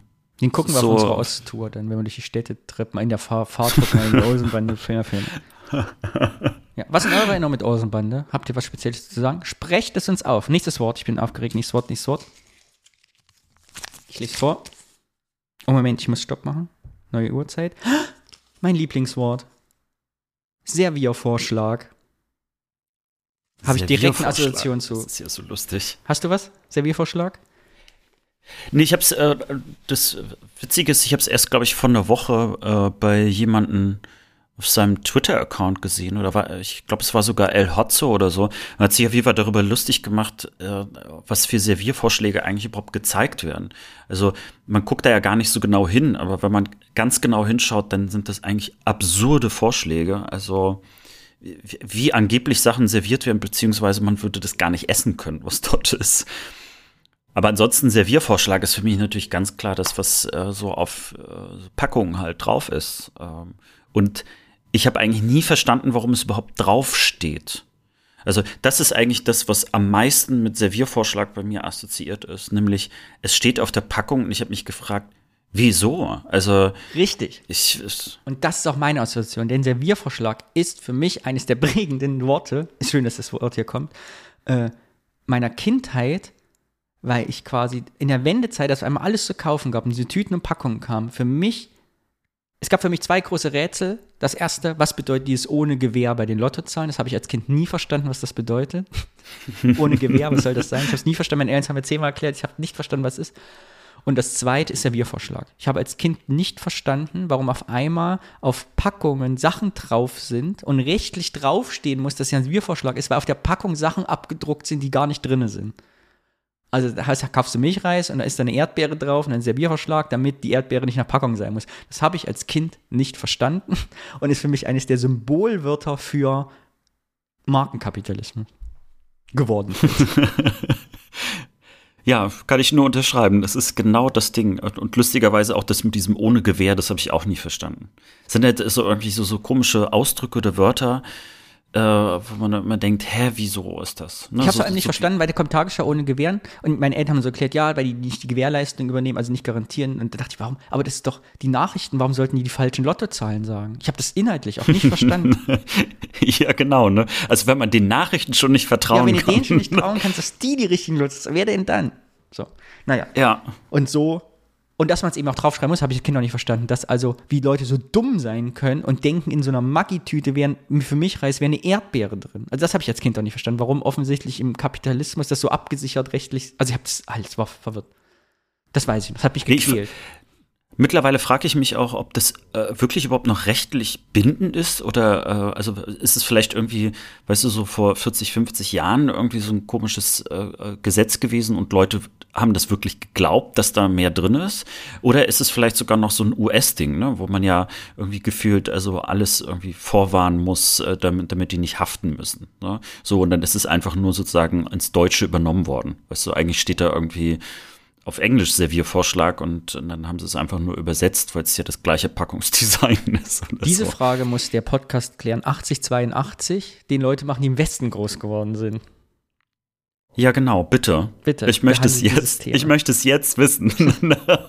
auf jeden Fall ein geiles Wort, Dankeschön. So, wir machen noch zwei Wörter, dann ist hier die Stunde voll. Pass auf. Die Rest, äh, dem nehmen wir einfach für die hundertste Folge. So. Äh, oder drei. Lass uns noch drei nehmen. Na gut, alle guten Dinge sind ja zwei. So, dann sag du Stopp. Stopp. Ach du meine Güte. Das Wort heißt Kaupeln. Noch nie gehört.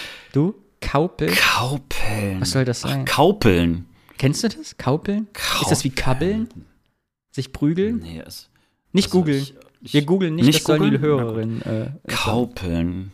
Nee, sagt mir überhaupt mir gar nichts. Bitte, wer das eingeschickt hat, uns erklären per Audiokommentar, was Kaupeln ist. Kaupeln. Bestimmt was Sächsisch. K-A-U-P-E-L-N. Das ist immer Sächsisch, wenn man es nicht kennt. Ja, ich habe jetzt überlegt, ob es vielleicht Kaupellen heißt, aber. Kaupeln. Ich muss direkt an Kapern denken, aber es hat bestimmt nichts damit zu tun. Nee. Okay, noch zwei Wörter, egal. Ich resette die Uhr. Kaupeln, ja. bitte erklären was das ist. Und ja. dann geht's weiter mit dem nächsten Wort. Du sagst Stopp. Stopp. So, und es ist Disziplin. Oh. da habe ich als erstes sofort im Kopf, dass damals bei uns im Zeugnis eine Zensur für Betragen drin stand. oh ja, ich hatte und immer nur eine 2. Ich hatte häufiger auch eine 2 und es war äh, meistens die schlechteste Note, die ich hatte weil ich nämlich immer so gerne gequatscht habe im Unterricht. das war sozusagen der Hauptvorwurf. Ja, ich war ein Einserschüler, der aber äh, immer zu viel geredet hat. Ich muss direkt bei Disziplin an die zehn Pioniergebote denken. Die auf dem Pionier Kannst du den noch auswendig? Nein, ich kann nicht einen einzigen. Ich konnte es schon damals nicht auswendig. Und äh, ich, also ich habe immer gerne meinen Pionierausweis gehabt. Das war ja überhaupt der erste Ausweis, den man ja eigentlich. Was war das Besonderste ja für dich am Pionierausweis? Ich habe bis heute, ich habe meinen noch mal gefunden. Was war, wo ich heute noch denke, ach guck mal. Ja, weil äh, natürlich, das ist so äh, glänzend war und foliert war. Die erste Unterschrift, die ich in meinem Leben gegeben habe, war ein Pionierausweis. Das erste Mal, ach dass ich so. offiziell schreiben musste, Danny, war auf diesem Pionierausweis. Und ich war richtig stolz irgendwie. Siehst du, ich fand schön, dass es so eine Folie war. Also mhm. das war so edel. Es war halt eben nicht einfach nur Papier, sondern es war halt äh, glänzend und geil. Und witzigerweise, ich habe bei einigen Leuten den U-Pionier-Ausweis gesehen und dort blätterte dann aber diese Folie langsam mhm. so ab. Äh, das war aber bei meinem nie so. ich habe meinen Hattest gut du einen, Jung, äh, einen Jungpioniers-Ausweis Hüllen? Nee, habe ich nicht. Äh, das ist so ähnlich wie auch mit meinem Smartphone, äh, also mit meinen Smartphones. Ich habe nie eine Hülle für meine Smartphones gehabt. Und viele sagen, oh, wie kannst du nur? Und ich sage dann immer so, na, Moment mal. Jemand hat sich ganz viel Mühe gegeben, das Smartphone so zu gestalten, wie es ist. Wieso soll ich es denn jetzt verhüllen? Und so ist es genauso mit dem Ausweis. Jemand hat sich Gedanken gemacht, da so eine Folie zu machen, damit das auch ein bisschen was aushält. Also mein iPhone ist um die Folie eine Folie. Und hat jetzt einen Knacks. Hätte ich eine Hülle gehabt, hätte es jetzt keinen Knacks. Dann lass es doch nicht fallen. Es ist so glatt, dass man es fallen lassen muss, wenn man normal große Hände hat. Gut. Du, ich, ich habe immer so eine große Angst, dass es mir runterfällt, dass ich ähm, es mehrfach festhalte, je nachdem. Also je unsicherer ich bin, desto stärker halte ich es fest. Aber es ist ein anderes Thema. Anderes Thema? Disziplin. Wurde in der DDR groß geschrieben in meiner Kindheit. Jungpionier fällt mir ein. Betragen fällt mir ein. Disziplin beim Sport. Ich war ja Turner, da ging es auch mal um Disziplin, erinnere ich mich. Es war irgendwie also, immer Thema. Also Disziplin ist überhaupt ein, ein Wort, das äh, ich, ich glaube in unserer Kindheit noch eine Riesenrolle gespielt hat. Mhm. Also wenn ich mir jetzt, also ich frage mich, ob jetzt überhaupt noch in der Schule ein Lehrer in irgendeiner Form von Disziplin sprechen würde. Also das hatte irgendwie so eine, das kommt aus einer anderen Zeit. Nicht, dass es schlimm wäre, diszipliniert zu sein, aber es ist irgendwie kein, kein Wert, der so ganz wichtig auch in der Bildung oder so nach vorne gestellt wird. Meine Behauptung. Ist, ist, ist Disziplin welch ein typisches DDR-Wort? Ist es hier eher dann? Äh, das würde ich, das würde ich eben nicht sagen. Also meine Behauptung ist, dass es äh, im Westen eine Zeit lang auch eine sehr große Rolle gespielt hat, aber wir irgendwann auseinandergedriftet sind. Und das mache ich an einem Punkt fertig, äh, fest, nämlich als äh, die die Wende kam veränderte sich in der Schule ganz stark dieses, darf man zum Beispiel aufstehen mit einem Unterricht, um auf Toilette zu gehen? Mhm. Oder darf man Kaugummi kauen? Das war so an solchen Kleinigkeiten äh, konnte man das festmachen. Und an Westschulen wurde mal gesagt, kann man das schon alles machen? Also es gab häufig diese Ost-West-Vergleiche. Ähm, was darf man als Schüler äh, in, in der Ostschule und was darf man in der Westschule? Und das war noch so, so ein Ausläufer, äh, aus DDR-Zeiten, wo wirklich auf Disziplin geachtet worden ist und dazu gehörte eben ruhig sein, ruhig sitzen. Ähm, äh, wenn überhaupt auf Toilette, dann bitte um Erlaubnis fragen, also durch Handzeichen, so ähm, einfach so aufstehen, selbst wenn man also den Müll wegbringen wollte oder so, äh, das gab es gar nicht oder während des Unterrichts essen oder solche Geschichten. Das war noch ein paar Jahre bei uns verboten, wurde stufenweise abgebaut und äh, die Westschüler, die ich kennengelernt habe, die haben gesagt, nee, also bei uns ist das alles hier total locker und so. Und das hieß bei uns, die sind undiszipliniert. Ja, genau. Wir waren, ich kann mich erinnern, das war noch in der, ja nach der Wende, ich würde sagen fünfte Klasse, aber nicht, oder vierte, ich glaube noch in der Grundschule, waren wir eben auf Klassenfahrt irgendwo mit so einer Austauschschule und haben mit denen Unterrichtsstunde gemacht. Also quasi unsere Schüler wurden auf da ein paar Klassen aufgeteilt. Oh, die Timer ist vorbei. Tja, kann ich leider nicht erzählen. Die Geschichte erzähle ich später mal bei einer anderen Wortassoziation. Na, also einen Satz beenden bitte. Nee, auf gar keinen Fall. So, letztes Wort für heute. Noch die letzten fünf Minuten. Oh, das ist, das finde ich gemein. ja, wir waren da und ich weiß, war wie ein Kulturschock, weil dieser Klasse, dieser Ablauf dieser Stunde so fundamental anders war. Und ich saß da und dachte, warum dürfen die reden? Warum sticht er die mit dem Bleistift? Warum läuft der rum? Warum geht er einfach an die Tafel und holt was? Warum holt er sich einen neuen Stift? Und warum hat die jetzt redet? Also es war so anders, dass ich richtig, ich weiß, dass ich als Kind richtig schockt war, wie man so sagt. Hm. War richtig Kulturschock. Ja. Disziplin. Ein Thema, was uns sicher noch häufig in diesem Podcast begleiten wird. Ich freue mich auf das letzte Wort. Möchtest du das aussuchen? Jetzt bitte. Okay, also stopp. die alle mit der Hand geschrieben übrigens, möchte ich mal Lob hören. Ja, ich, äh, ne, ich bin überhaupt, also ich schön, dass du das gemacht hast. Das ist viel cooler als so digital. das letzte Wort für heute heißt Brummkreisel. Brummkreisel. Du also ein Spielzeug oder Sendung? Genau, ich, äh, das fand ich jetzt auch lustig, weil ich bin mir ganz sicher, dass die Person, die uns das vorgeschlagen hat, natürlich auch an die Sendung dachte und nicht einfach nur an den Brummkreisel. Ich habe direkt an die, das Spielzeug gedacht, weil ich hatte als Kind einen Brummkreisel. Und zwar leider, und ich, ah, ganz kurz, weil ich habe mich als Kind so angepisst. Es gab diese Brummkreisel, die eine Spitze unten hatten, hast du oben gedrückt und dann sausten die durchs Zimmer. Ich hatte die langweilige Version, die hatte unten einen Saugnapf. Das heißt, das Scheißding hat sich gedreht, aber nicht fortbewegt. Was ungefähr das langweiligste ist, was man sich beim Brummkreisel vorstellen kann. Und zweitens, der war aus Blech, so Blech mit Löchern, haben meine Eltern es gehasst, wenn ich diesen Brummkreisel angemacht habe. Erinnere ich mich zumindest noch. Das ist ein rechtes Scheißspielzeug. Also ein Spielzeug, was Krach macht, was deine Eltern hassen. Und ich weiß überhaupt nicht, wo der hergekommen ist. Der war auch irgendwann weg. Genau. Funktioniert wie so eine Brummkreisel, ne? So dieses Blechding, kennst du auch mhm. ein Blechding, bunt bedruckt und dann so eine Riffel so ein, wie, wie so ein ja. Handbohrer und dann wink, wink, wink, wink. Und dann macht er das irgendwie Rasselgeräusch oder Musik oder so. Schreckliches Spielzeug. Ich hat, Gott sei Dank gibt es ja, ich hatte auch eine, Ich bin mir ganz sicher, dass es sowas noch gibt, aber es ist wahrscheinlich aus Plastik oder so. Aber äh, ich hatte auch so einen Brummkreisel, auch einen relativ großen, ähm, auch so, so metallisch. Äh, an den erinnere ich mich noch so halbwegs. Aber in der Tat habe ich jetzt auch noch mal kurz versucht, an die Sendung zurückzudenken. Äh, und da wird ja auch irgendwie ein Brummkreisel auch gezeigt und der brummt auch irgendwie so. Das war, glaube ich, so nachmittags eine Kindersendung, mhm. die, äh, ich glaube, jeden Tag da war. Und lustigerweise ist dieser Moderator oder so, der, ich, also ich kriege das kaum noch irgendwie so in Erinnerung. Ich glaube, der war wie so ein Clown verkleidet oder so. Das ist das Einzige, was ich weiß noch. Ich kann mich nicht mehr erinnern, was eigentlich in dieser Sendung gezeigt worden ist. Ich kann mir gut vorstellen, dass es irgendwie sowas war wie äh, äh, früher auch bei ARD, da gab es doch dienstags, glaube ich, immer so, äh, auch irgendwie so, so eine Nachmittagssendung. Spaß am Dienstag. Spaß am Dienstag, genau, so hieß das. Und bei den äh, DDR da hieß die gab's Sendung doch, Disziplin am Dienstag. Für Kinder. Aber ich könnte mir gut vorstellen, dass äh, Brummkreisel äh, das auch. Aber das fände ich mal ein schönes Thema, weil ich glaube, zum Thema äh, also, äh, Kinderfernsehen äh, und Brummkreisel, da kann man bestimmt was rausziehen hier für unseren Podcast. Brumm, brumm. Das letzte Wort für heute heißt Dankeschön, Alex, und auf Wiedersehen. Ja, ich danke dir und ich danke auch all den anderen, die uns hier die ganze Zeit zuhören und uns die Daumen drücken, hätte ich jetzt beinahe gesagt. Wenn ihr das zeitnah hört, wünschen wir euch frohe Weihnachten, frohes neues Jahr. Wenn ihr es später hört, frohe Ostern, Happy Hanukkah, schönes Opferfest, was auch immer ihr feiert, jetzt gerade wenn ihr das hört. Äh, oder atheistisch einfach mal nischt. Oder Namenstag. Wir müssen für alle Eventualitäten offen sein. Ja, schön, dass wir uns das Jahr hier miteinander verbracht haben, Alex.